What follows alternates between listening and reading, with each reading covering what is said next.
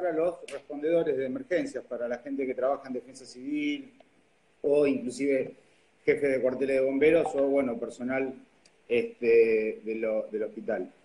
Eh, Iván eh, es un epidemiólogo, o sea, la gente que, va entrando le, voy contando que además trabajó en la provincia de Buenos Aires, justo cuando también nosotros tuvimos una relación ahí, Virginia Laino era directora provincial de gestión de riesgo y, se hizo trabajos que hoy parece una tontería, pero digo, la vuelta a casa que te comentaba fue, una novedad y, la verdad que era, fue algo muy simple, pero que algo que no se hacía, ¿no? Sí, sin duda. Aparte, digamos, fue la posibilidad de integrar la mirada epidemiológica a las eh, acciones de respuesta del grupo de Virginia. Eso fue muy interesante porque trajo algunas cuestiones interesantes, sobre todo en el planteo práctico. Suponete en, la inundación en la Emilia, donde nosotros trabajamos juntos, básicamente por primera vez de manera fuerte, eh, nosotros íbamos allá con alguna, algún tipo de medidas, eh, por ejemplo, eh, enfrentar las los posibles casos por falta de vacunación, este, para lo cual íbamos con equipos para, vacunar. El problema que se planteaba en eso es que desde el punto de vista epidemiológico, los equipos de trabajo territorial tienen que estar del momento cero, del momento de la planificación, no solamente en la fase de respuesta, porque si nosotros acudimos al momento en donde se interviene en territorio y aplicamos una vacuna para proteger contra una determinada enfermedad, el periodo de efectividad de esa vacuna la esperamos en 20 días, un mes, por lo tanto no tiene, no tiene impacto en ese momento, lo tiene posterior.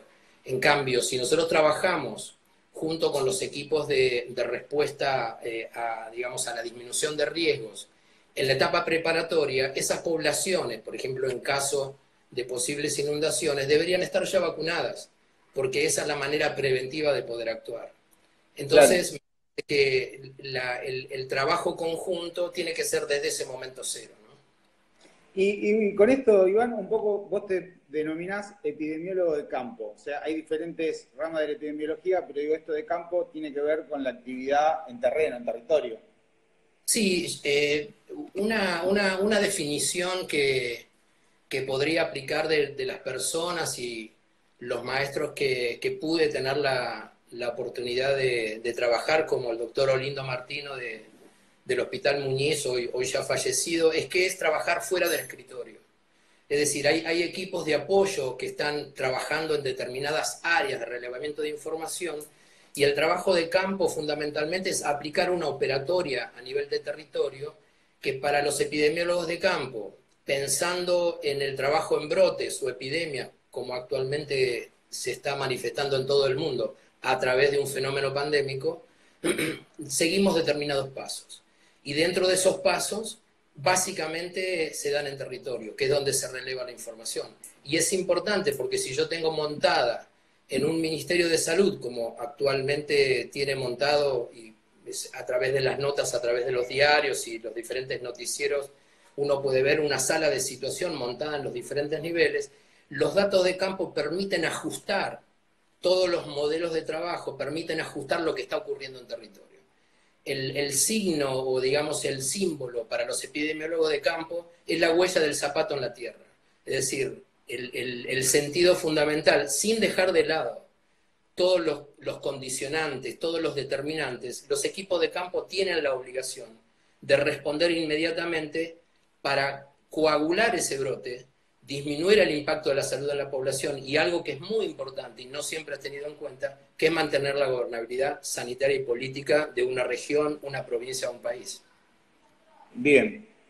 y bueno, Iván, este, te hago una, pregunta para entrarnos un poco en tema, porque la idea también un poco de esta charla es no hablar de lo que se está hablando en la televisión, o sea, ya sabemos que hay que toser en el brazo, sabemos que no hay que salir, Digo, sabemos que es importante el autocuidado, quizás podamos ver un poco más eso del aislamiento.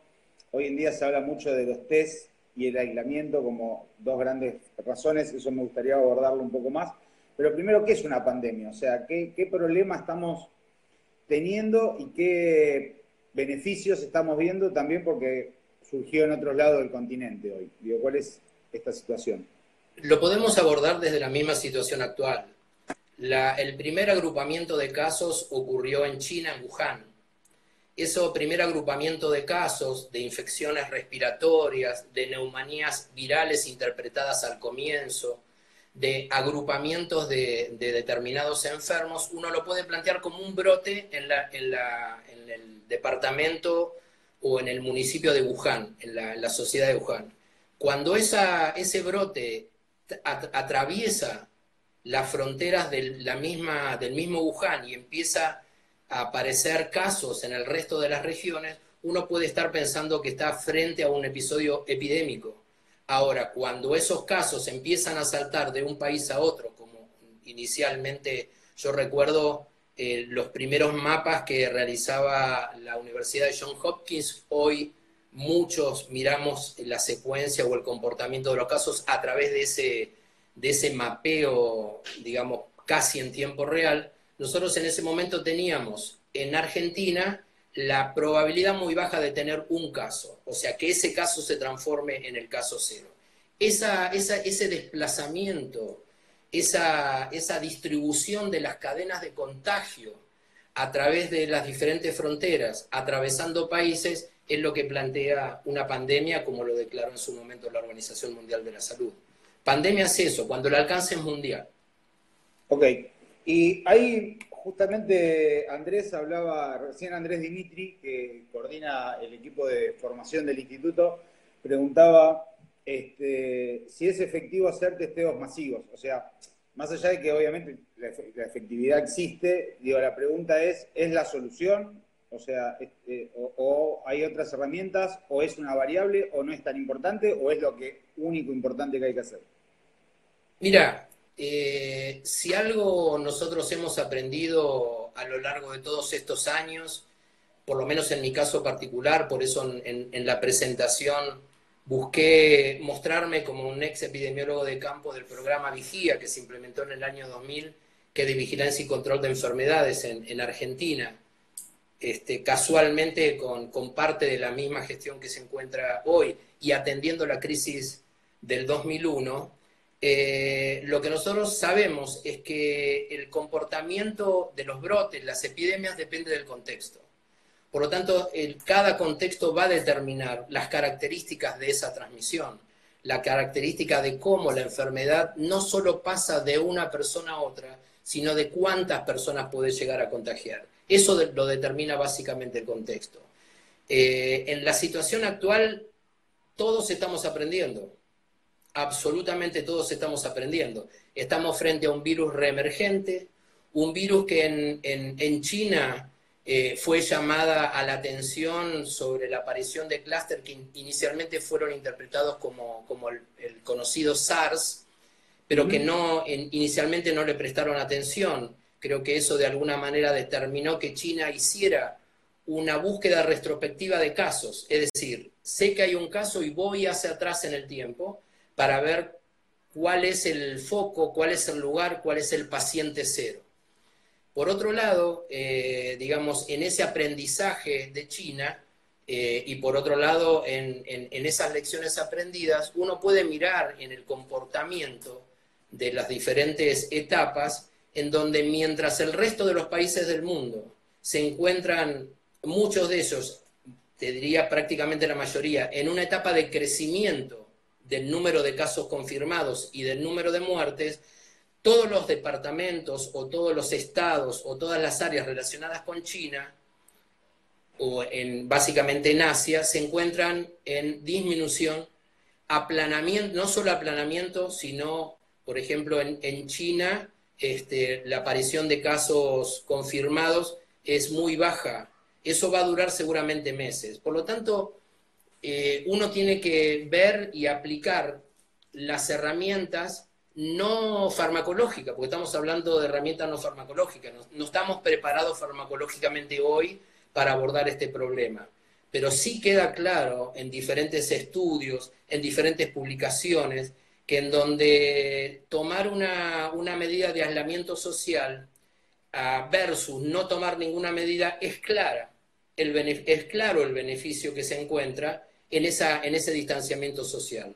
La lógica del distanciamiento social es que cada persona que pueda llegar a estar enferma con síntomas y hoy inclusive asintomáticos que pueden estar transmitiendo, al tener menor cantidad de gente con quien transmitir, hace que aplane la curva.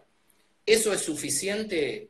Si nosotros tomamos las medidas planteadas por China, no solamente hizo eso, no solamente hizo eso, aplicó una medida de restricción, de aislamiento y de contacto social que hoy podemos denominarla que va más allá de la mitigación.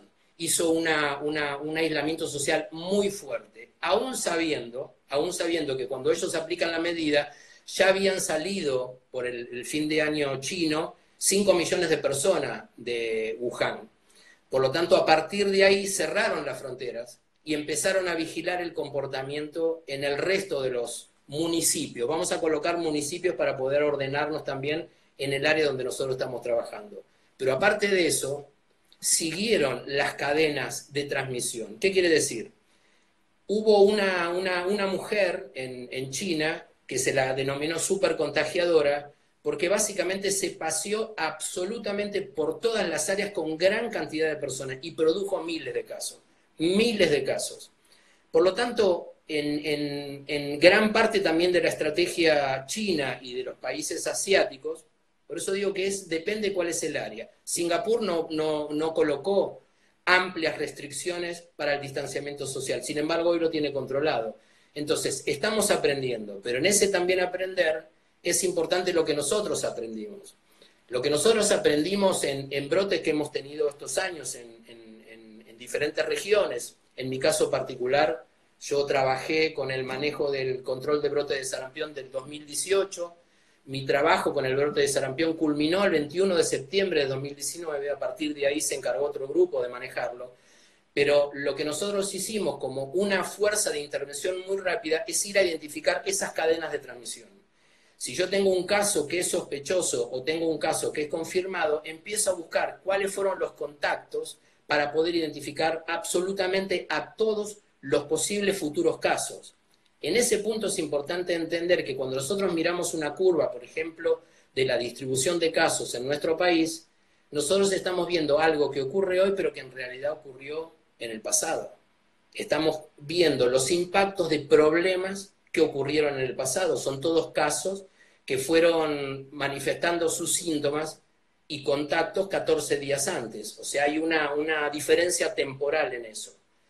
Pero China lo que hizo fue como un impacto, digamos, muy fuerte territorial, colocar 1.800 equipos de al menos 5 personas integrados por epidemiólogos. Estamos hablando aproximadamente de 10.000 personas que iban vivienda por vivienda identificando posibles casos. Eso también es una medida en la cual nosotros deberíamos tomar en cuenta o aprender. Pero las medidas que se toman, las acciones que se toman y las que se tomaron hoy en nuestro país son las adecuadas. Es decir, se tomaron las medidas del aislamiento social absoluto. Obviamente, las restricciones a, la circulación es, eh, tiene diferentes impactos. Hay que evaluar cuál fue el impacto de la, de la distribución, de cómo se movieron las diferentes personas. Tal vez tengamos información o no la tengamos, pero eso también es importante.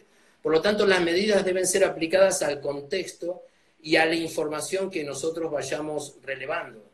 En China, aparte del, brote de Wuhan y aparte en otras, en otras áreas muy importantes de, China, también se produjeron brotes como agrupamientos o clústeres. Hoy la realidad es que en nuestro país, por lo menos en, los informes planteados en, el reporte diario que se hizo en, el día de ayer, tenemos circulación eh, comunitaria en Ciudad de Buenos Aires tenemos circulación comunitaria en lo que es el AMBA, en los partidos del conurbano, tenemos circulación en el Chaco y hay un agrupamiento de casos en el sur, en Tierra del Fuego. Sin ninguna duda, cada uno de esos territorios va a requerir la implementación de medidas muy específicas. Si yo puedo tener información de dónde están ocurriendo los problemas y dónde no están ocurriendo los problemas, puedo dirigir el financiamiento para identificar las cadenas de transmisión, para identificar los sospechosos, para identificar los sintomáticos. Esas medidas estamos aprendiendo y se están tomando a medida que se obtiene información. Por lo tanto, no existe la medida ideal. existen medidas que deben ajustarse a la realidad del territorio, a la realidad de la información que estamos buscando, a la realidad de la información que nos llega desde el exterior, tanta información como herramientas nuevas que tal vez en nuestro país recién ahora empiezan a utilizarse, como es la modelización. Iván, te hago una consulta. Eh, algo que, se comenta también o que se ve en las redes es, por ejemplo, bueno, el hospital que se armó, el Hospital Militar de Campo de Mayo, eh, un centro de atención primaria en un, en un, depósito en el municipio de Tigre, eh, muy grande, este, también, bueno, en Quilmes. Entonces, se ven estos lugares que parecen hospitales de campaña de guerra, donde nosotros hoy tenemos 17 muertos y 600 casos, y algunos lo toman como exagerado, digo. Y, nos llega información de España que, o de Italia, donde se veía hace un mes o dos meses exageradas también las acciones menores que las que se hacen acá. Digo, ¿esto puede tener un impacto de esta, de esta dimensión? O sea, lo de Italia es algo que estamos viendo porque es algo que va a impactar de esta manera y, hoy tenemos la suerte de preparar, no porque seamos buenos, porque, el argentino siempre después piensa que es mejor, sino porque estamos con el lunes, ¿no? Obvio. estamos con el diario del lunes. Entonces digo, estas acciones que parecen no desproporcionadas, pero uno aterrorizan o dan miedo, digo, en realidad lo que hacen, ¿qué, qué efecto, vos cómo lo ves? Mira, eh, en principio las medidas que se están tomando actualmente, por lo menos las que están dentro del contexto de lo que uno ve a través de los medios de comunicación. En mi caso particular no tengo comunicación directamente para conocer la información que se maneja. Está determinada porque al ser una pandemia, es un, entra este evento dentro del Reglamento Sanitario Internacional. Por lo tanto, la unidad de mando el comando y el manejo debe ser centrado políticamente en el nivel nacional. Ese nivel nacional es el que determina y el que indica y el que marca de alguna manera gobernanza en el resto del país.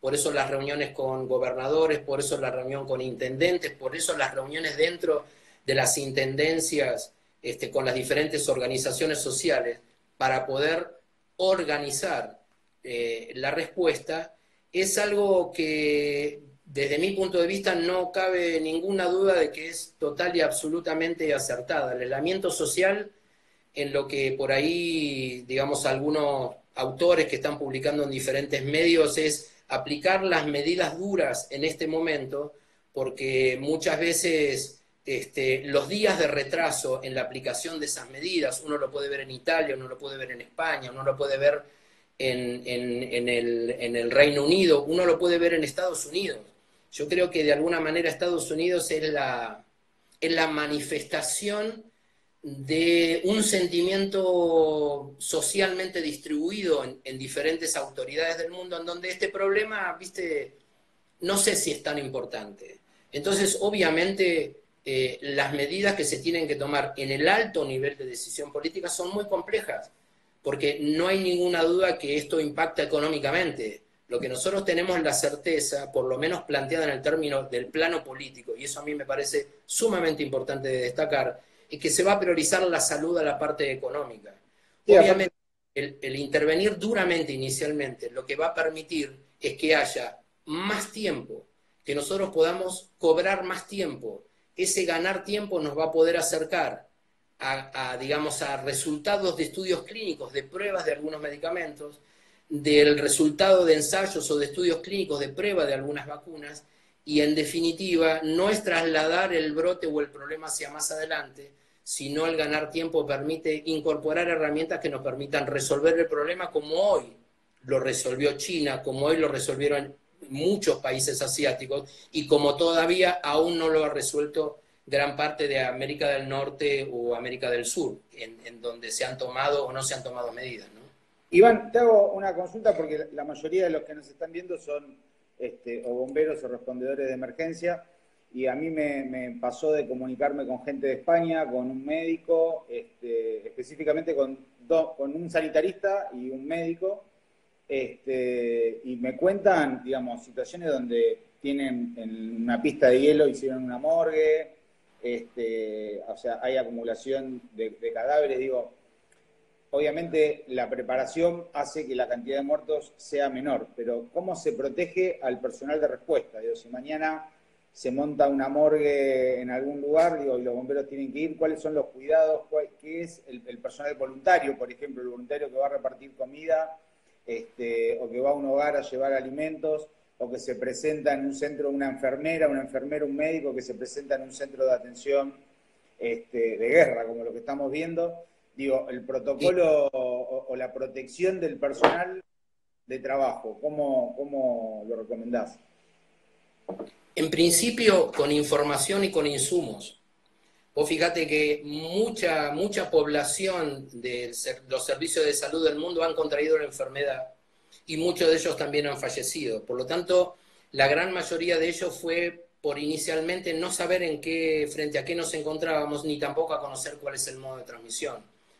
Hoy el modo de transmisión se conoce. Sabemos que fundamentalmente es a través de las gotitas que uno emite cuando tose o cuando habla, eh, de la forma en que uno se cubre la boca, de los sitios en donde esa mano, después de haber tosido, toca los pomos de las puertas, las manijas de los baños, los botones de los inodoros, dentro de nuestra vivienda o dentro de nuestra casa. Por lo tanto, para mí es información e insumos.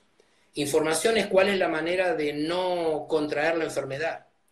Después, por otro lado, la, disponibilidad de insumos que tengamos para poder hacer frente a eso. A mí me parece que, por lo menos en, lo que tiene que ver con, en, un tiempo trabajé mucho en respuesta a múltiples víctimas por, por accidentes en, digamos, automovilísticos, accidentes en, medios de, transporte e inclusive este, con fuerza aérea estuvimos trabajando en, en, programas de, asistencia al respecto.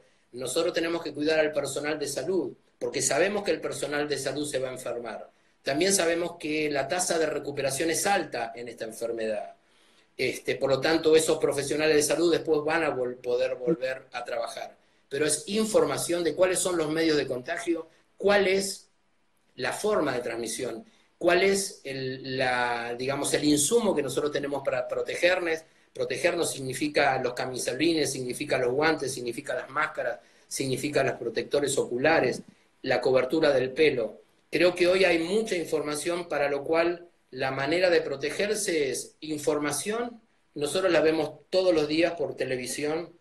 No sé cuánto de esa información se termina siendo carne o se termina siendo respuesta, porque también aparte de, de tener el problema formamos parte de una cultura y esa cultura también juega en los modos de vida, esa cultura también juega en las costumbres, esa cultura juega. Por lo tanto, nosotros no podemos decir que culturalmente somos similares a lo que es la cultura china, porque las cosas que se aplicaron allá probablemente tal vez no puedan aplicarse acá, porque el nivel de cohesión social, cultural que tienen desde hace miles de años no es la misma que tenemos nosotros, son diferentes grupos culturales. Información y protección. Excelente. Vos sabés que me, hace acordar un poco esto a, los comienzos, o a lo que uno estudia o, leyó de los comienzos del HIV, donde uno dice, bueno, hay que usar guantes para el paciente con riesgo. Y hoy en día todo el mundo usa guantes y no se ocurre andar analizando si tiene, es una persona de riesgo o no. Y hoy en día muchos protocolos dicen, bueno, si tiene tos o si tiene estas características hay que ponerse barbijo, esto. Hoy en día habría que tratar a todo el mundo como un potencial coronavirus 19, digamos, ¿no? Eh, eh, en esta situación. Sí. Eh, lo... que ocurre que también dentro del contexto y otras variables que hay que tener en cuenta es cuál es el nivel de insumos que tenemos digamos, o sea, como la economía casera, digamos, yo voy a tomar determinadas decisiones en función de lo que puedo estar cubriendo al respecto. Hoy en día, de acuerdo a, las declaraciones hechas eh, a través de, Telenoche por, por nuestro ministro Ginés González García, se están esperando la llegada, por lo menos hasta el día de ayer, se esperaba la llegada de 50.000 kits más de, para, para la realización de, de pruebas, estudios, que eso va a permitir poder montar nuevos laboratorios, disminuir la carga que hoy tiene Malbrán y colocar los números en valores más reales. Por lo tanto, de alguna manera, todas las medidas que se tomen en este contexto, porque no es que estamos hablando de las acciones que se determinan sobre una localidad o un municipio, estamos hablando de la medida que se deben tomar sobre los 45, 46 millones de habitantes que nosotros tenemos en nuestro, en nuestro país. Por lo tanto, va a estar determinada por varias cuestiones. Y esa, esas cuestiones van a determinar de qué manera priorizamos. Pero no hay ninguna duda que eh, tenemos posiciones diferentes. Barbijo sí, barbijo no. Uno hoy día va a un supermercado este, argentino chino y encuentra a toda la población que está trabajando con barbijos. Eh, uno va por la calle, algunos tienen barbijos, no. En, Argentina no se recomienda el uso de barbijos, en China se recomienda el uso de barbijos. Creo que hay una cuestión que está determinada también, no solo por el conocimiento que tenemos del problema que estamos enfrentando a nivel mundial, sino que también tenemos una situación en donde debe equilibrarse en cuál es la medida este, más eh, cerca de la evidencia para poder tomar una decisión.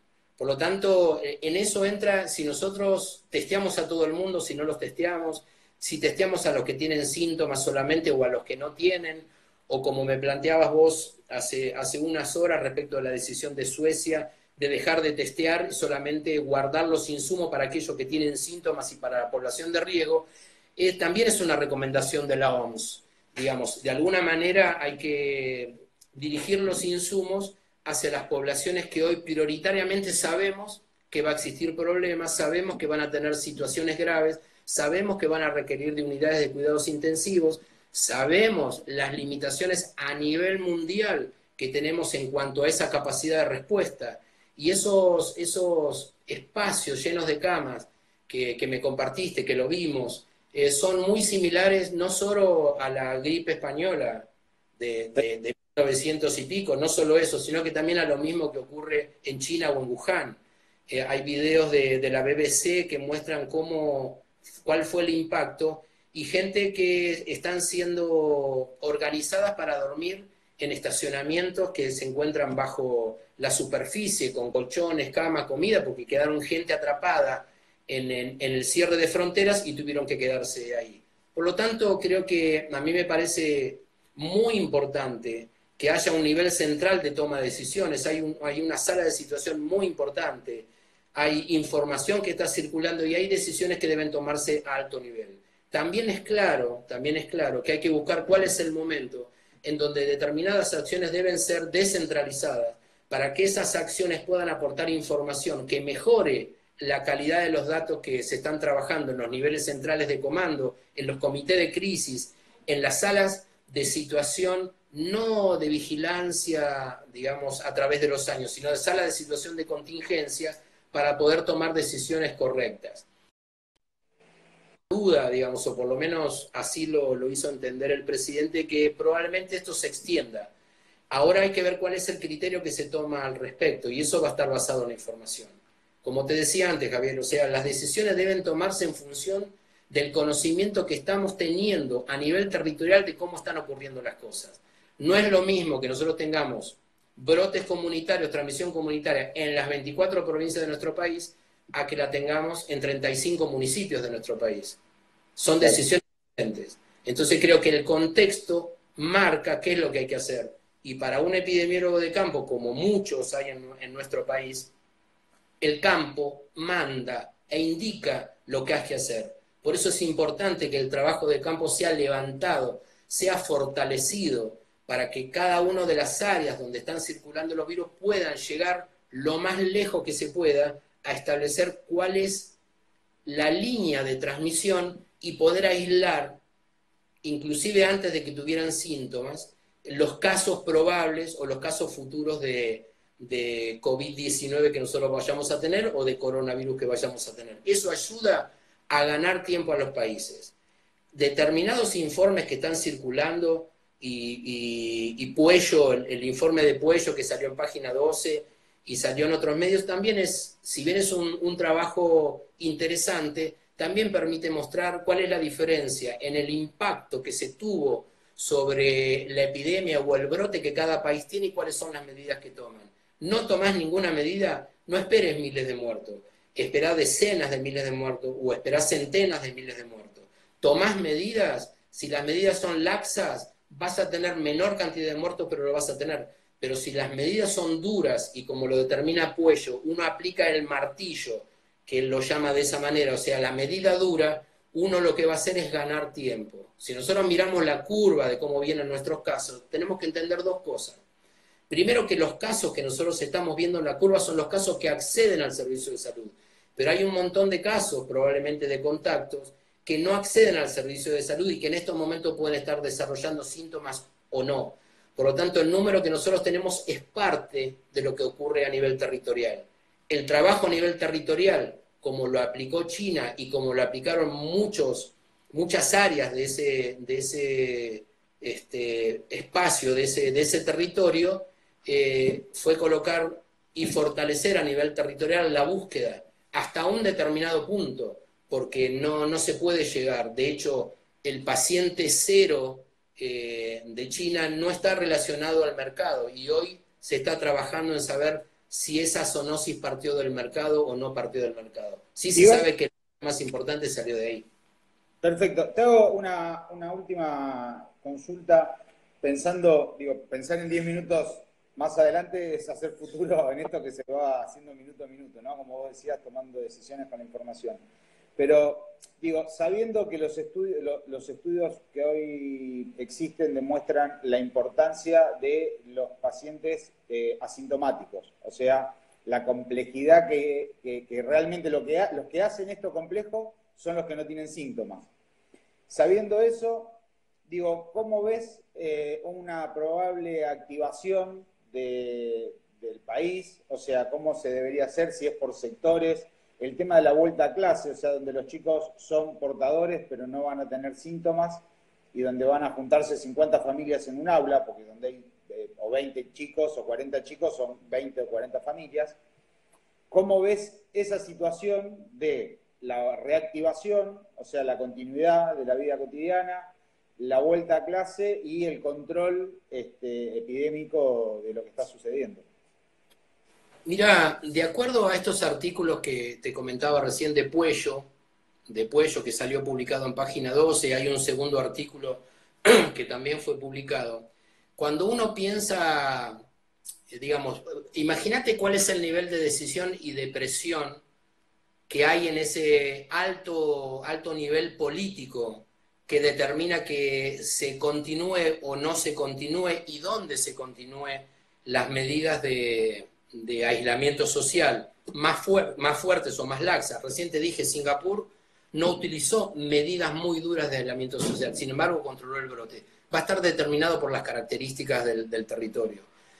Por lo menos después de la, de la, comunicación que hizo nuestro presidente por, por la, la televisión pública, no hay ninguna duda que en lo que tiene que ver con educación, hasta que no estemos seguros, hasta que la información no muestre evidencia de que no van a pasar por ningún proceso, ningún problema, ni tampoco llevar el, coronavirus a la vivienda o a la familia, que es donde más nivel de transmisión se encuentra, no se va a tomar esa decisión de, volver a la normalidad. Nosotros en ese artículo que te decía de Puello, nosotros pensamos que vamos a estar encerrados meses, pero ese no es el número en el que hay que pensar, porque el aislamiento puede ser nada más que semanas y lo que nosotros vamos a ahorrar es número de muertes. Vos imaginate que en, los modelos más pesimistas de, no hacer nada o de limitar, recién ahora el, gobierno de los Estados Unidos está decidiendo aplicar un aislamiento en, Nueva York. Eh, estamos hablando de decenas de miles de muertos, estamos hablando de centenas de miles de muertos y estamos hablando de millones de miles de muertos en función de la decisión que se toma. Por lo tanto, las decisiones creo que a partir de ahora van a empezar a implementarse de acuerdo a la información.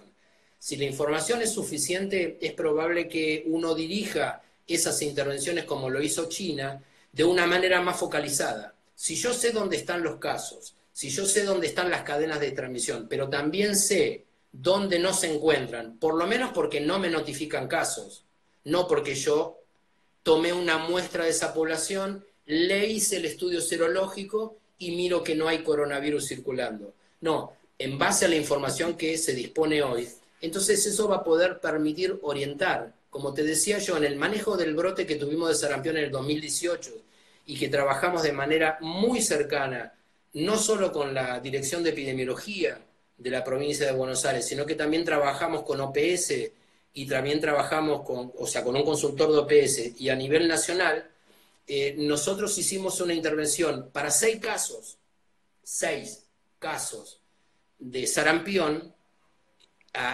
viendo dos, dos, cadenas de transmisión, trabajamos con casi 200 personas en un territorio de, de municipio de la provincia de Buenos Aires y ese brote pudo ser controlado.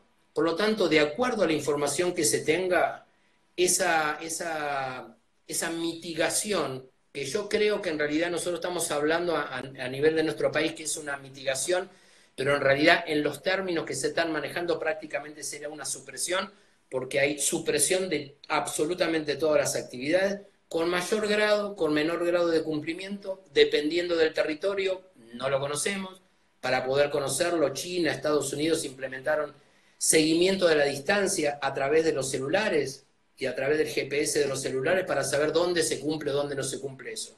De acuerdo a la información que el, que el, gabinete de crisis esté manejando, es cómo se va a determinar cuáles son las acciones. Si tenemos información de lo que ocurre a nivel territorial, dónde se encuentran las cadenas de transmisión, dónde se encuentran los problemas, no digo que se puedan relajar las medidas, pero sí reorientar y fortalecer esas medidas en los territorios que necesitan ser fortalecidos. En un territorio donde no tengo notificado casos, ¿es necesario aplicar la medida? Bueno, depende de la información que tenga. Pero creo que en estos días, no mucho tiempo más, algunos, algunos colegas con los que nosotros estamos discutiendo, estamos conversando, plantean que durante el fin de semana, probablemente en los primeros días de la semana que viene, se puede informar lo que de alguna manera adelantó nuestro presidente en la, televisión pública, de que probablemente se extienda las medidas y eso va a determinar los datos. El campo y lo que ocurre en territorio es importante, la información que nosotros tomemos es importante. No es lo mismo que circule un caso o haya un nivel o una, una tasa de contagio o un número R, por decirlo, es decir, cada persona infectada, qué cantidad de casos enferma no es lo mismo lo que ocurre colocando territorios este, de conurbano o colocando territorios de la zona sur de Ciudad de Buenos Aires, no es lo mismo lo que puede ocurrir este, en un territorio abierto de Santa Cruz como lo que puede ocurrir en un barrio de nuestro conurbano o en un barrio del conurbano de la Ciudad de Buenos Aires, como puede ser territorio donde la concentración de población y la concentración de gente es alta. Todo debe estar tomado en base a información. Aquellos que improvisen van a pagar el precio de la improvisación. Hay gente que está trabajando, el mundo se está moviendo para que de diferentes áreas puedan aportar información que pueda ayudar a los gobiernos a tomar decisiones. De hecho, estos artículos de Puello de alguna manera reorientan algunas acciones de gobierno que algunos, que algunos países lo toman y así les va aplanando la curva, ganando tiempo para esperar la aparición de medicamentos o para esperar la aparición de una vacuna, y otros países lo aplican tarde con el costo y algunos países no lo aplican. Y eso lo podemos ver en los números. Estados Unidos, Italia, España se encuentran con China en la mayor cantidad de casos confirmados de COVID-19, de la enfermedad COVID-19, y con un número de fallecimientos que es... Fenomenal. Y, aparte, este, ahí eh, está, estaban preguntando, me parece que no, no es tu, especialidad, pero esto que vos decías, hasta que salga un medicamento, porque también ahora que está el tema de la este, eh, cloroquina, bueno, y otros medicamentos, hay gente que va a comprar el medicamento, o sea, es algo que es muy loco. Sí, el tema es que la cloroquina no la van a encontrar. Digamos, nosotros cuando, cuando trabajamos en la provincia de Buenos Aires como, como director de epidemiología y de alguna manera pudimos armar una red, este, red palo, una red de paludismo, y también de alguna manera pudimos certificar como provincia de Buenos Aires libre de sarampión, no se consigue ese medicamento. Ese medicamento inclusive eh, hay que pensar en la futura producción, los medicamentos que relacionados al tratamiento del paludismo son medicamentos que el país recibe por donación, no porque se esté fabricando o se compre, sino que directamente se donan. Por lo tanto, todo eso va a llevar un tiempo. Argentina, de acuerdo a la información periodística, se inscribe en varios protocolos de ensayos clínicos para probar diferentes medicamentos. Por lo tanto, ese ganar tiempo nos va a poder acercar a otras medidas farmacológicas, no solo apoyarnos, apoyarnos en medidas no farmacológicas, pero eso es muy importante. Las medidas no farmacológicas en aquellos países que la aplican funciona y en aquellos países que no la aplican no funciona. Para mí, Estados Unidos es el paradigma de haber desconocido la importancia de este problema dentro del país este, y con la situación de que hoy lidera, lidera el número de casos confirmados de, coronavirus a nivel mundial, con una cantidad sumamente importante de casos. Vos ponete a pensar que, en, por lo menos en lo que tiene que ver con, con Estados Unidos, hoy tiene 112.000, 113.000 casos, cuando China se mantiene en 81.000 casos y por otro lado, de esos 112.000 tienen 1.841 muertos. Italia, que le sigue el número, tiene un número de casi 30.000 muertos. 30.000 muertos.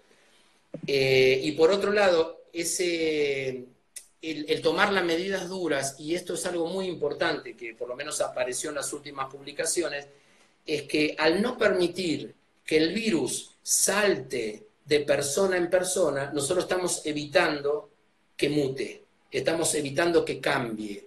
Entonces, eh, al evitar esa mutación o ese cambio, lo que nosotros estamos favoreciendo, de alguna manera, sabemos que va a mutar la, fabricación y la aplicación de, una vacuna. Perfecto. Bueno, Iván, la verdad que te quería agradecer a todos. Les digo que la, conversación esta va a quedar publicada este, en las redes de, de LIAR seguramente te comprometo para otra, otra futura charla y por lo que me queda claro es que hay que quedarse guardado todos lo más posible. A full. Y, una, y una cuestión importante, nosotros lo habíamos conversado y solamente te lo levanto un minuto. Sí. Digamos, ¿qué diferencia tenemos en el brote que tuvimos en, el, en la pandemia 2009 de H1N1 con respecto a esta pandemia que tenemos de, de coronavirus? Pensemos en esto, básicamente. Son muy diferentes la cantidad de casos que nosotros tuvimos en ese año fue de alrededor de 8.200 casos y alrededor de 500 muertes. Eso coloca casi la tasa de letalidad, o sea, el número de muertos que tenemos en aquellos pacientes que están enfermos de esta enfermedad en el 5%. Nosotros actualmente con los 690 casos tenemos 2,5% muertos por cada 100 enfermos. No es lo mismo. Los grupos etarios que fueron este, abordados o atacados, planteémoslo de esa manera, por, la, por el H1N1 eran menores de 20 años. Los grupos que tenemos ahora no están dentro de ese grupo de edad. De hecho, hay investigaciones que están planteando por qué los chicos no se enferman, qué es lo que está ocurriendo que los chicos no se enferman. Entonces, es totalmente diferente. Y por otro lado, se aprendió. Si yo, yo estuve en la sala de situación, trabajé en la sala de situación de la pandemia en 2009 y te puedo asegurar que no es lo mismo que estamos viendo hoy. El mismo nivel de organización de lo que estamos viendo hoy.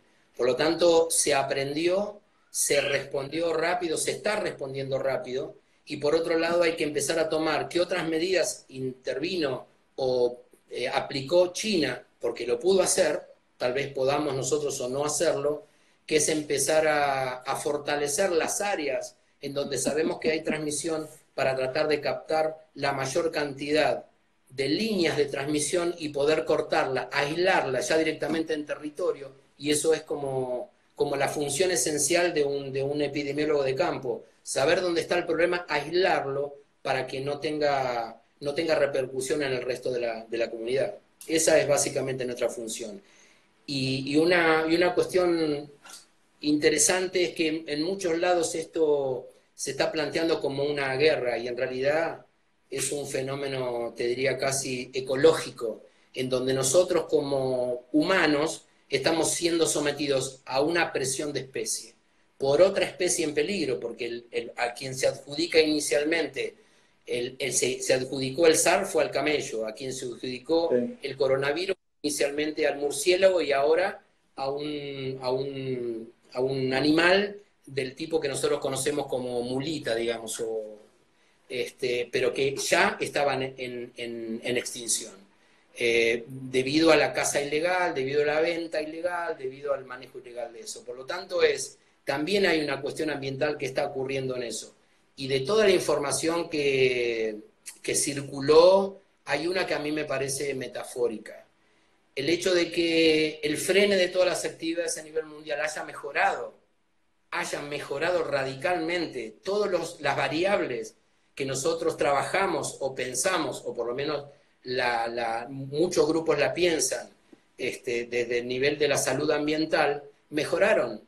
Y para mí la metáfora, por lo menos para mí la metáfora asociándome a muchos grupos, es que los animales ganaron la calle cuando la especie humana salió de ella. Entonces también es un mensaje que hay que tener en cuenta. Excelente, Iván. Los mensajes ahí, justo Clara, que no, que no conozco, pero recién opinaba y decía, bueno, es hora de hablar de gestión, de reducción de riesgos de desastres y vincularlos a todos los temas que tienen que ver con la política y con la gestión del ser humano, porque es una cuestión ecológica y me parece que desde el diario estamos comprometidos a la divulgación, a la formación, pero sobre todo a, compartir la información. Hoy siempre se habla de las emergencias, que lo más importante son las lecciones aprendidas para no equivocarse los que vienen atrás. Y acá estamos teniendo aprendidas minuto a minuto, no hay tiempo de esperar a que termine porque hay que reconocer el error inmediatamente y creo que hay que trabajar sobre el error. Esto que vos decís de la experiencia del 2009 este, del SARS es esto, ¿no? Traer la, experiencia de los errores y, contar las que salieron mal, porque las que salieron bien ya las sabemos. No, sin ninguna duda, sin ninguna duda. En ese momento hubo 500 muertos, o sea que no salieron bien las cosas, digamos.